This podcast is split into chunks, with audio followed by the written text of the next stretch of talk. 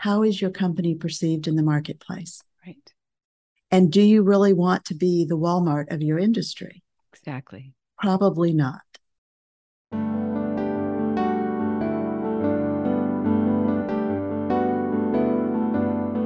Hello, and welcome to another episode of Get Your Fill Financial Independence and Long Life, where we explore ways to achieve those goals and we invite people on to help us who have really unique and interesting knowledge. And that's why I am so excited Patty Block is with us today. Patty is has got this most interesting background. She was a lobbyist, she was a political consultant, a nonprofit executive, and then then she's brought that right around to the block group, which takes your roadblocks, which you think are keeping you from succeeding, and you turn that into a building block. And that that is directly helping women-owned businesses. And Patty, I mean, thank you so much for being with us today. I'm so excited to hear all your pearls of wisdom. Thank you. I'm glad to be here and thanks for inviting me. Oh, absolutely. Um, Patty, so tell us how you got sort of into all these interesting jobs. I think especially like, you know, when you started your political career, was that originally your aspiration coming out of, you know, youth? to some degree it was. And I had always been politically involved from middle school on. I was very involved in political causes and interested in candidates. And so I I certainly had that interest. But I had been volunteering for years and years, and people started offering to pay me yes. and asking if I was, if I could help them with their campaign strategy, training candidates. I did a lot of communications training for candidates. And so I started doing that. I started building my business. And my big challenge was that my revenue was tied to the election cycle so I really only made money when an election was coming up. Yeah. And that became more and more frustrating. So to even out my revenue, I decided I'll add the lobbying because I was already doing a lot of grassroots lobbying. And grassroots means local. Mm-hmm. So a lot of letter writing and contacting your representatives and and that kind of stuff. And again, people knew that's what I was doing, so they started offering to pay me, and I became an independent lobbyist. Wow. So I had incredible clients. I had banks, I had uh, a railroad company, I had a doctor's group. So as an independent lobbyist, there's no party affiliation. You lobby on the issues, and that's all about research and it's not who you know, it's who knows you. So even though I thought I knew, you know, that was an eye opener for me. I thought, well, you know, I know all these elected officials and I know all the people in this political arena. But if they don't know you and respect what you're doing, right. you're not getting in the door. Right. It's just a fact. And so that uh, really shifted how I approached the lobbying. And I might still be doing that today. But after eight years in business, I had a surprise divorce and I had three little kids at home. I like that phrase. yes, it was a surprise. And I had three little kids. And part of the trade off for adding the lobbying was a lot of travel. So it became clear I had to stop traveling be home and stabilize things for the kids. My youngest at that time was about two, oh, and he just turned 30. So, ah! so I've been a single mom uh, for a really long time and raised the kids myself and helped them all get through college, graduate school, and launch their careers. And now they're all three business owners.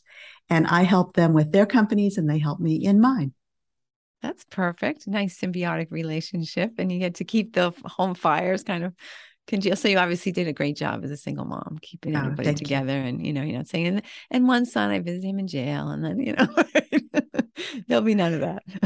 no, and the key was, and the thing I really focused on was, I have to raise good human beings, and as long as I keep that in perspective, everything else is on the side. It's everything else I can deal with. Just have to keep that in focus. And so that really helped me a lot because of course there were a lot of struggles and ups and downs and i had to close my business i was grieving for a lot of things for my marriage my family my business and it was all at the same time so it was a really difficult time but keeping that in perspective knowing that i wanted to start my company again but needed to have a job with steady paycheck and and health insurance. Well, and less travel so, too, right? So, and less travel, exactly. And, you know, for your family. And that's when I became a nonprofit executive. I went to an international school and was director of development. And so handling marketing, public relations, and fundraising, and then became director of operations. So I was there for almost nine years. And when I started this company in 2006, I knew I wanted to bring my experience and expertise in operations to the small business market. But Patty, I want to go back to something that you said earlier, but it's a and it's a theme is communication. Yes. Because you're clearly very good at that and that's been a, a that's what's I think allowed you to be so effective in all these different roles that you've had and even as a parent, right? Even with the family, I bet communication was a big part of what allowed you to keep that family functioning so well through all the different you know challenges that you were up against Thank you. And yes, I, I think it's an excellent point. One of the things that I've realized more and more the longer I'm in business is as women, we often struggle. We struggle to speak up, to speak out, to be assertive without being aggressive, to find the words that we want to use to communicate effectively. So, a lot of what I do is teach, guide, mentor really help women be more effective in how they're communicating with their ideal buyers, with their clients, with their staff, so that they can not only get their point across better, but get a better response. Yeah. That's that's key. It's interesting. You reminded me of a person I used to work with when I used to do project management for banking from high value money transfer software like the installation project and there was one person at one of the banks and they used to call her the velvet steamroller because she would come in with a big smile on her face and you would end up you know like you'd have this somebody would have an idea that she didn't agree with she that's such a great idea and blah blah blah and the next thing you know she'd completely turn it around to be her idea and it was but but it was didn't but bore no resemblance to the person's idea she just made them think that she'd that that they had you know put the seed in that ended up turning into this idea that she had already come into the meeting with. And I don't know, she was just a very interesting person to watch her in action. but do you think that women have is there a, a skill that you're teaching people when when you know when the women are are are needing to grab these these communication skills like i'm having trouble communicating right now um are there is there a skill or is it very specific to the individual do you think I think there are skills, but skills aren't enough. A lot of it is confidence. Ah, yeah. And there's no lever you can pull to get more confidence. So that comes with planning ahead. I have certain techniques that I teach, mm-hmm. and it's planning ahead. It's knowing what your message is. What do you want to communicate? What is the purpose of what you're talking about? We all have a purpose, but sometimes we're not very conscious about it. So that's part of it. It's the pre planning, understanding what your message is, and then practice. Because just like any muscle, you have to exercise that muscle in order for it to get stronger. And when you do that, your confidence will naturally go up. And it is uh, part of its discipline, and part of it is knowing once you start getting those positive responses and people are reacting to you in such a positive way, you'll never do it any differently. Yeah. Interesting.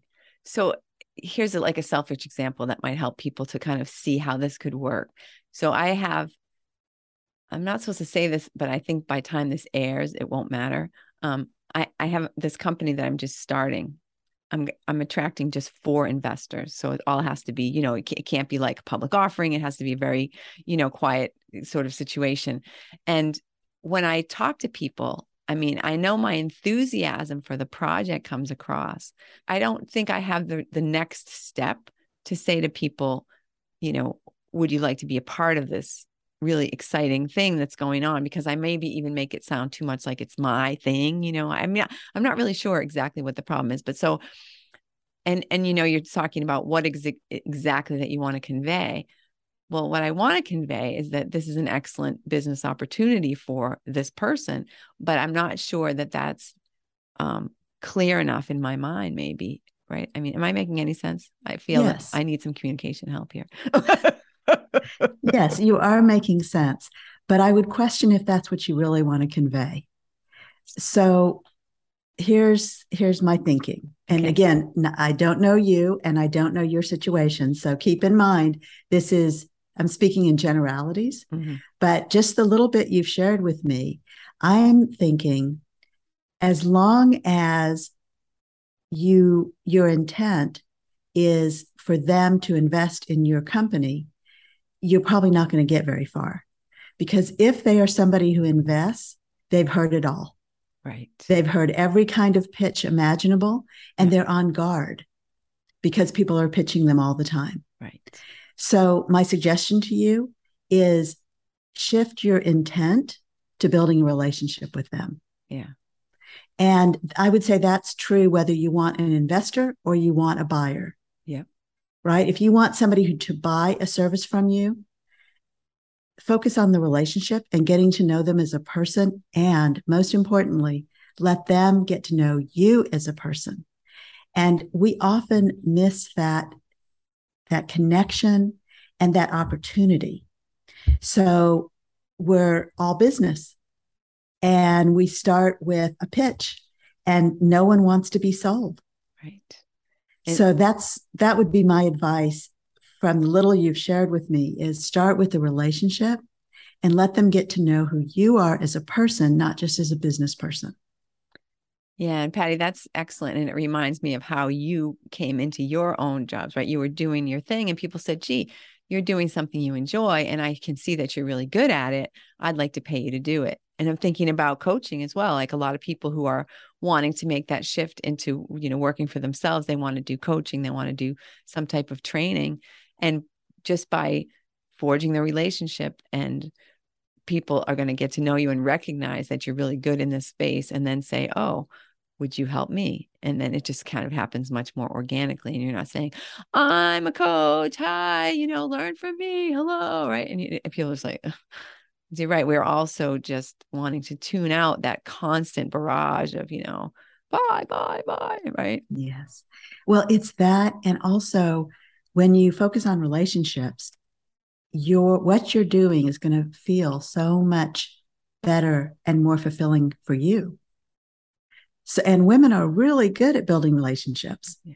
So that's why it is such an effective method. I think in general, male or female, we all have that within us to build relationships, but women have some advantages because we it's very natural for us. We don't have to work that hard to build relationships, but often we lose sight. And part of that is because we're all used to that old corporate model that was developed by men for men.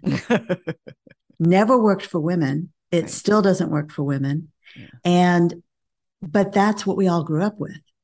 So we think we have to suppress our emotions. We have to be quiet until it's our turn to talk.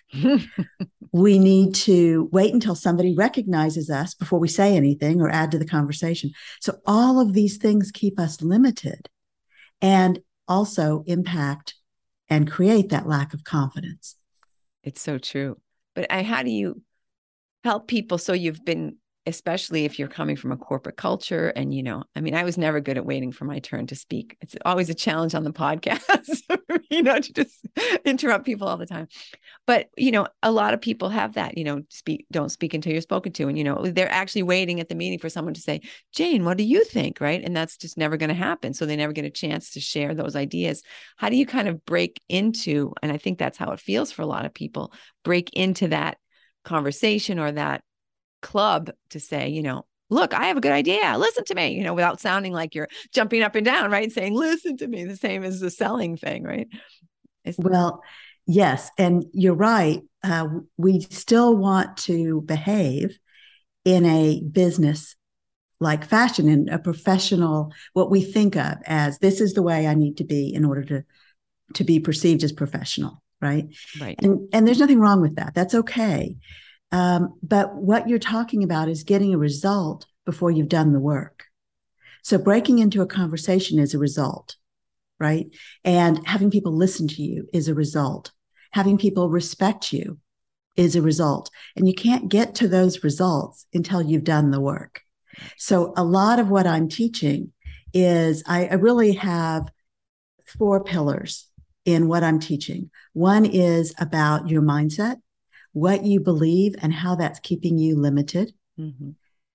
The second piece is who is your ideal buyer and where do you find them? Because a lot of us are selling to the wrong people. Yes.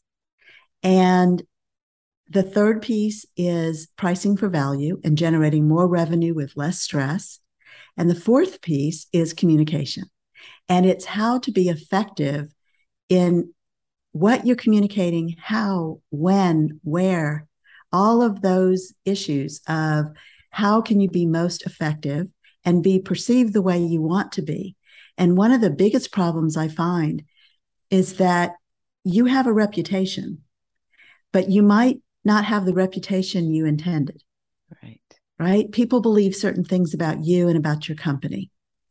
And a lot of that happens by accident. So you'll hear running through everything I'm talking about is intention and deciding how you want to be perceived and then doing the work that I teach so that you can either shift how you're perceived or if you are um, if you really believe nobody knows about you the world's best kept secret then you have a great opportunity to craft how you want to be perceived. Yeah so do you how does that happen now when someone comes to you and say you know look i've got this wonderful idea and i'm an entrepreneur are they normally just starting their business or are they often like in the throes of an, uh, something that isn't succeeding the way they want it to? So uh, interestingly it's neither of those. So i typically work i have two groups of of buyers uh, and i do make a distinction between an ideal buyer and an ideal client okay. because an ideal client does not happen by accident that happens when you found an ideal buyer, you've taken them through your selling process, which I also teach. And then by the end of that process, you have come to an agreement. It's kind of like matchmaking. They've decided this is a good match, and so have you. And once you've reached that point, you start the onboarding process with your client, and then you're really training them to be an ideal client. So, and again, a lot of times we don't do that. We miss that step. And then we complain later when they don't stay within our boundaries. Well, they don't know our boundaries. Exactly. Unless we help them understand that. So, going back to your question of, so I work with women business owners that are experts in their fields. Typically, they have a boutique practice. Mm-hmm.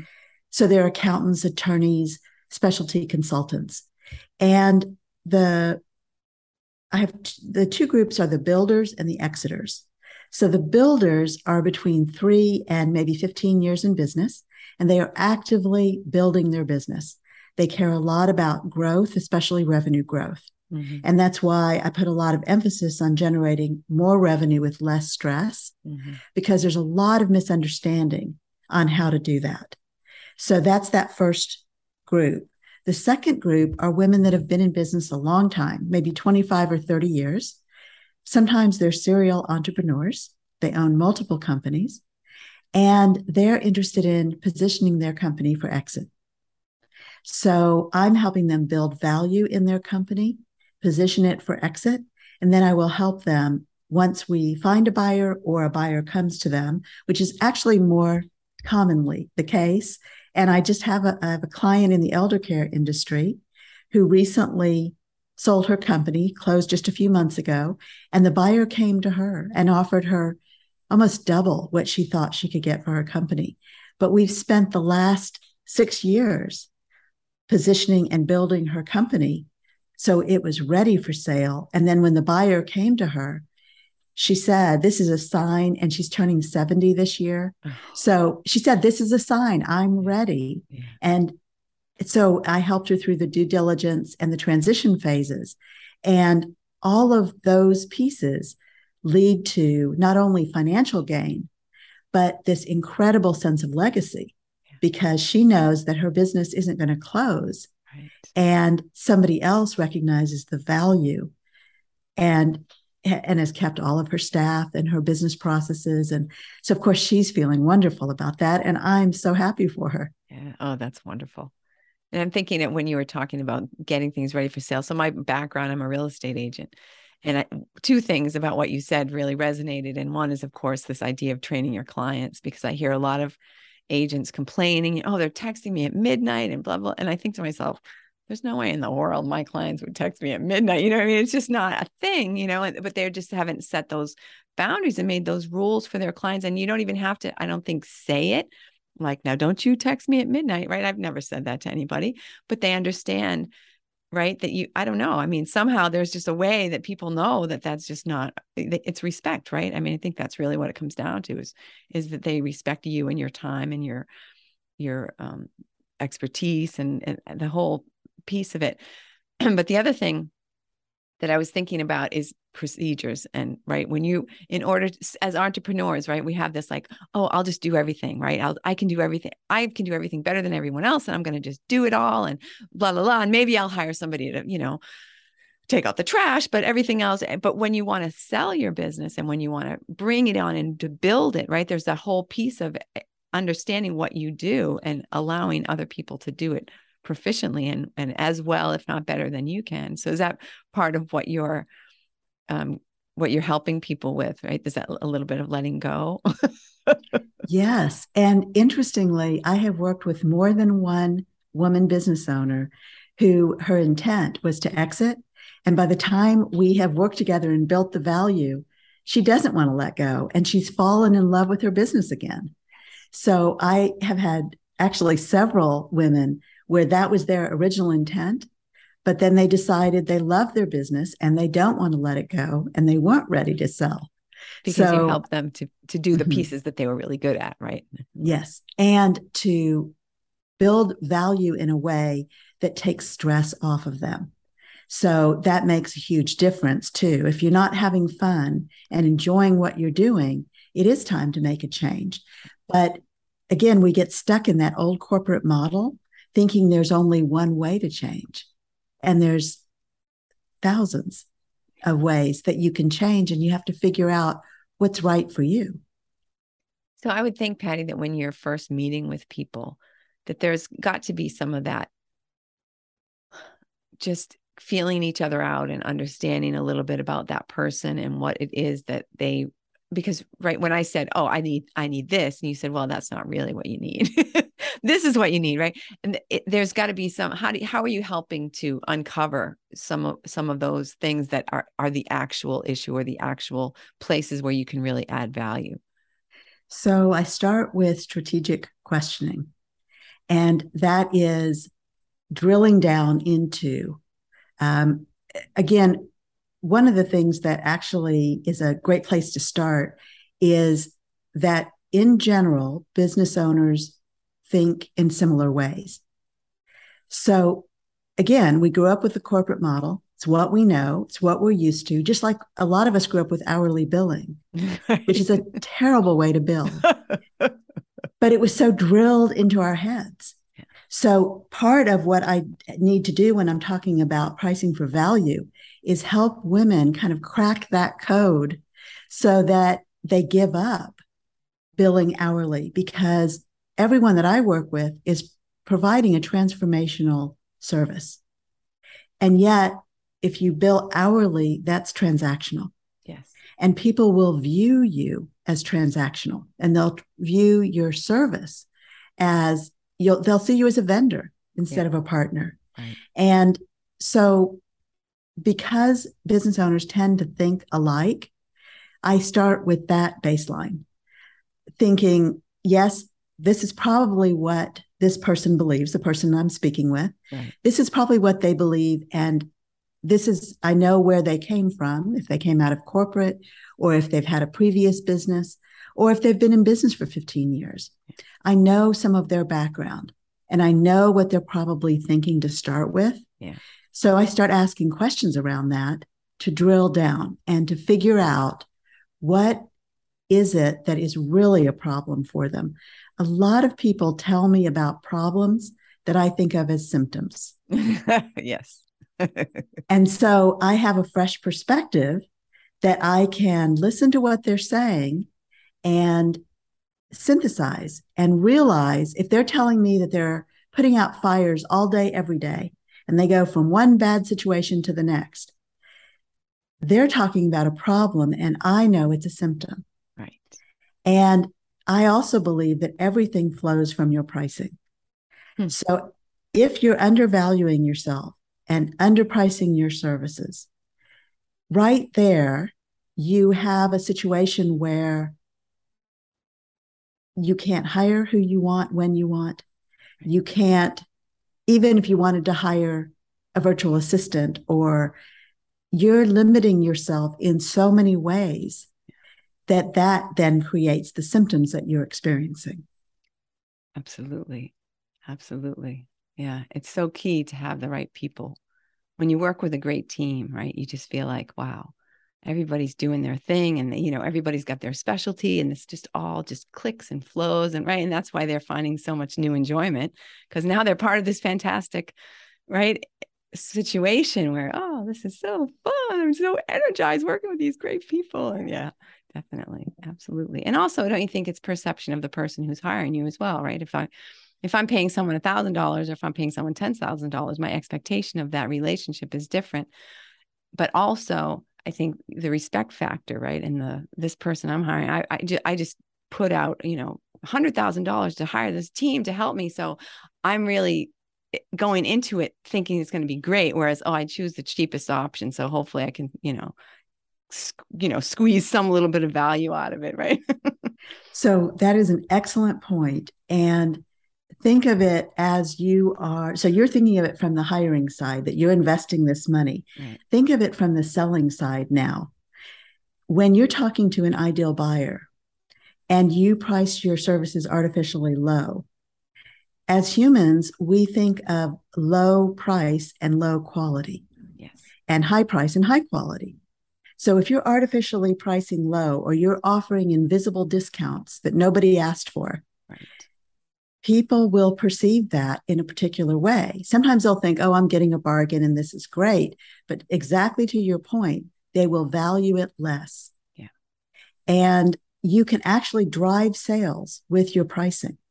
And it's something that a lot of people don't realize that when you price at a level that people respect, understand, they have high expectations, as you mentioned, yeah. That is actually a real positive. And it goes back to what i said earlier about how is your company perceived in the marketplace? Right. And do you really want to be the walmart of your industry? Exactly. Probably not. Probably not. People are just waiting for things to break. Right i'll wear this for a season and throw it in the trash absolutely so i, I want to kind of transition to well, first of all, let me just ask you before we start talking about the quiz and you know talking about what we can give people to sort of um, try themselves at home, right? Um, what I mean, we've talked about a lot of great things here, but is there something that you wish that I would have asked you, or something that we haven't touched on that you really want to share this morning? Yes, thanks for asking. Um, I want to share with you um, a, a dynamic and a problem that I see that's so pervasive for women. And it's something, part of my mission is to bring this to awareness. When I was growing up, my mom made these fabulous cookies. The whole house smelled good. It was warm. The cookies were gooey. And all my life, I watched my mom eat the broken cookies. But it wasn't until I was a teenager that I even thought to ask her, why do you only eat the broken cookies? do they taste better? and all the calories laughed. are leaked out of the broken ones. You don't know that. exactly. exactly. Mm-hmm. And my mom just laughed and said, No, I eat the broken cookies so you can have the whole ones. And not too long ago, I saw this really shocking statistic 62% of women rely on their business for their primary income. And 88% of women business owners make less than $100,000 a year. And all of a sudden, this image of my mom eating the broken cookies popped in my head. And I started to connect the dots to what I've been seeing since I started my company in 2006, yeah. because it is so pervasive. We as women, we undervalue ourselves, we underprice our services, and then we over deliver. And that creates an artificial glass ceiling in our business. And we're not even aware of it. Yeah. So we perpetuate it. And I see it everywhere I look. In every woman business owner I've ever talked to has this dynamic, but they're not aware of it. So part of my mission is to bring this to awareness, to talk about the broken cookie effect, and to talk about how you can beat that. And that's why I teach what I teach, which is about generating more revenue with less stress. It's about driving sales with your pricing.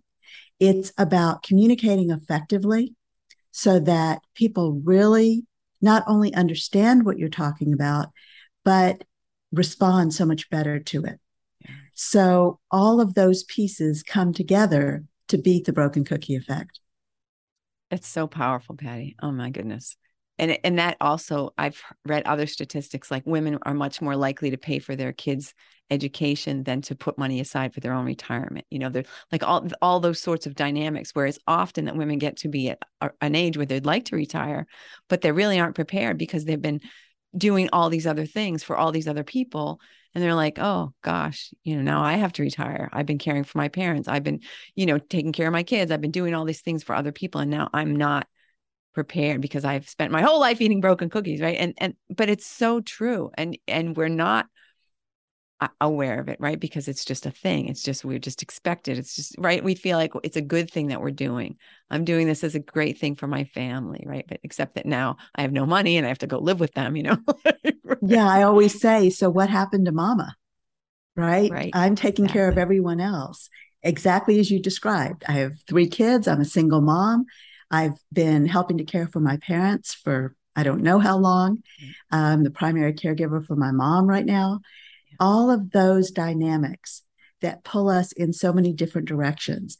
And yes, they are expected of us to some extent, but also, as you said, we want to help. It's part of my nature is to help others and to be of service. So there's a conundrum here of how do we then take care of ourselves and make sure that we are not in a precarious position later, either financially or with our health or all the other things that we want to be fulfilled. Absolutely. And that's fantastic. I, I love, you know, your whole work model and the whole way that you've come to this realization in your own life and in your own right just like bing a light bulb goes on and say oh my goodness this is what i'm realizing in my clients and not even having maybe a, a, a name for it or a, a, now you've got this fantastic story that helps people to very clearly see what exactly is going on in their heads that they may not have even been aware of do you exactly. think entrepreneurship is is very different for women versus men i do I do. I think part of that is how we're raised in Western culture. I think part of it is how we're perceived in the marketplace. Mm-hmm. I think it's harder to be taken seriously, and which is also why communication is so key, because that can help you be taken more seriously. And the and the other part of that is consistency. And business owners often have a hard time with that you know, we might post on social media on Monday, but then we don't post again for four weeks. or we reach out to a potential buyer, but then when we don't get a direct response, we feel really uncomfortable and it feels like it might be heading towards a conflict, right? We don't want them to get mad or upset or, and so we just leave them alone and we figure if they need us, they'll call us. That's a really common dynamic and they're not going to call because they don't know they need you. Right. They only know if they want you. Right. Right. They don't know what they need. Right. So it's a, a huge issue. And building your confidence in all of these different areas that I've mentioned really goes a long way to have, and to your point earlier about process and procedures, when you have a process, it's not personal, it's structural. Right. And the same thing with your pricing. When you put a structure and a rationale around your pricing, it's not personal, it's structural. And that takes away a lot of that angst yeah. that you feel in talking about your pricing. Yeah, it's interesting. I mean, there is like every so often someone will say, you know, oh, will you cut your commission, you know, as a real estate agent? And I always think, no, why would I do that? But it's, you know, they say, well, why not? And I just think, because I don't have like a nice fairy tale to tell them about why, you know, here's this is why I'm so valuable. I just think, why do I want to work with someone who wants me to work for less? You know, you're fired. But but there there are people who are so great at like just letting people know, well, you know, you don't know me very well yet, but when you do, you're going to understand like all these things that I bring to the table and all this thing. And do I think it's very common that we, and I don't know that this is just women, but I'm for sure it is women that we don't even understand necessarily how we're different from other people and how, what we are bringing to the table that's different than what other people are perhaps providing. What we're what we have as a as a skill or a, a particular talent that we take for granted right? And we're not able to really let people know that we have this. This is what makes me special right? Well not only do we take it for granted but we don't talk about ourselves because we were raised that you don't brag, you don't talk about yourself in, you know, because you'll sound arrogant. Right. And I'm based in Texas, and we have a saying here it's not bragging if it's true. and so that's part of what I teach is how do you talk about yourself, your skills, your experience, your expertise? How do you bring all of that to a conversation without bragging, without sounding like you're arrogant. And, and it's a huge challenge for women because we've been taught our whole lives not to do that. Yeah. And not to show emotion and that you can't be seen as a professional if you if you cry in the workplace. You know, right. all of this nonsense that we've right. been taught and it's very ingrained in us. So part of that is being aware of how you can function. You have a lot of power as a woman and as a woman professional, as a business owner, but we're not really using that power the way we could. Some of it's because we're not aware of how to use it. And some of it is, as you said, we take it for granted and we think, oh, everybody thinks the way I do. Yeah. And that just isn't the case at all. Yeah, that's it. I mean, I think I read somewhere or someone said that we think that everyone else has our skills plus their own, right? We think that, you know, oh, oh, this is nothing special. You know, the fact that I'm a fantastic communicator and I'm, you know, empathetic and I can hear, read between the lines. Oh, can't everybody do that? You know, well, not really, not effectively, right? So then you thought, okay, hmm, okay, that makes me special. How can I let people know that I have this superpower, right? Exactly. Interesting. So how can we help to to turn our, you know, figure out what our roadblocks are and turn them into stepping stones, building blocks? Building blocks, yes. Um, so I have a quiz I'd like to offer your audience. Great. It's myrevenueroadblocks.com. And you can also go to my website at theblockgroup.net and you'll find the quiz there as well. And what this does is it helps you identify the roadblocks to generating revenue. And there are, you know, again, I talked about wanting to bring a lot of these issues to your awareness. And that's what this quiz is designed to do as well, is to help you understand what's in your way that you may not even realize is keeping your company very limited, especially in terms of generating revenue. And when you complete the quiz, you'll get a report that will outline for you some of the most common myths that we deal with, our limiting beliefs, and some of the first steps that you can take to address these challenges. Excellent. That's fantastic. Thank you, Patty. I know that's something that now, if you were driving or something, you don't have to try to write that down. That's all going to be in the show notes, everything that Patty has shared, her link to her website and to the core and to the quiz. But I highly recommend that you take it because there is your actual revenue ceiling is much higher than you think it is right patty and, and, and until you can clear those clear those roadblocks and turn them into building blocks you're not going to be able to reach that your full potential which is what, right? We just, there is the, it's unlimited. It's, it's unlimited. And that's very well said. yes, you said that very nicely. And you're right. And women have more power than we realize. We have more choices than we realize. And we get really limited. And a lot of that is because we don't know how to think differently or operate differently. And that's why I teach what I teach. Excellent. Oh, Patty, you're definitely someone that we all need to speak to and work with. Thank you so much for being with us today. I really appreciated talking with you and hearing your wisdom, and it's been fantastic. Thank you. Thanks for having me. And thank you, listener, for listening. I know that you are thinking right now of somebody that Patty desperately needs to speak to, or actually, I should say, someone who desperately needs to speak with Patty to help them to get out of the muck of their business and to allow them to love it again or to perhaps transition it to someone else so that they can have some new financial, you know, new finances to be able to try something interesting and exciting and, and whatever. So please forward this episode to them and come back next week.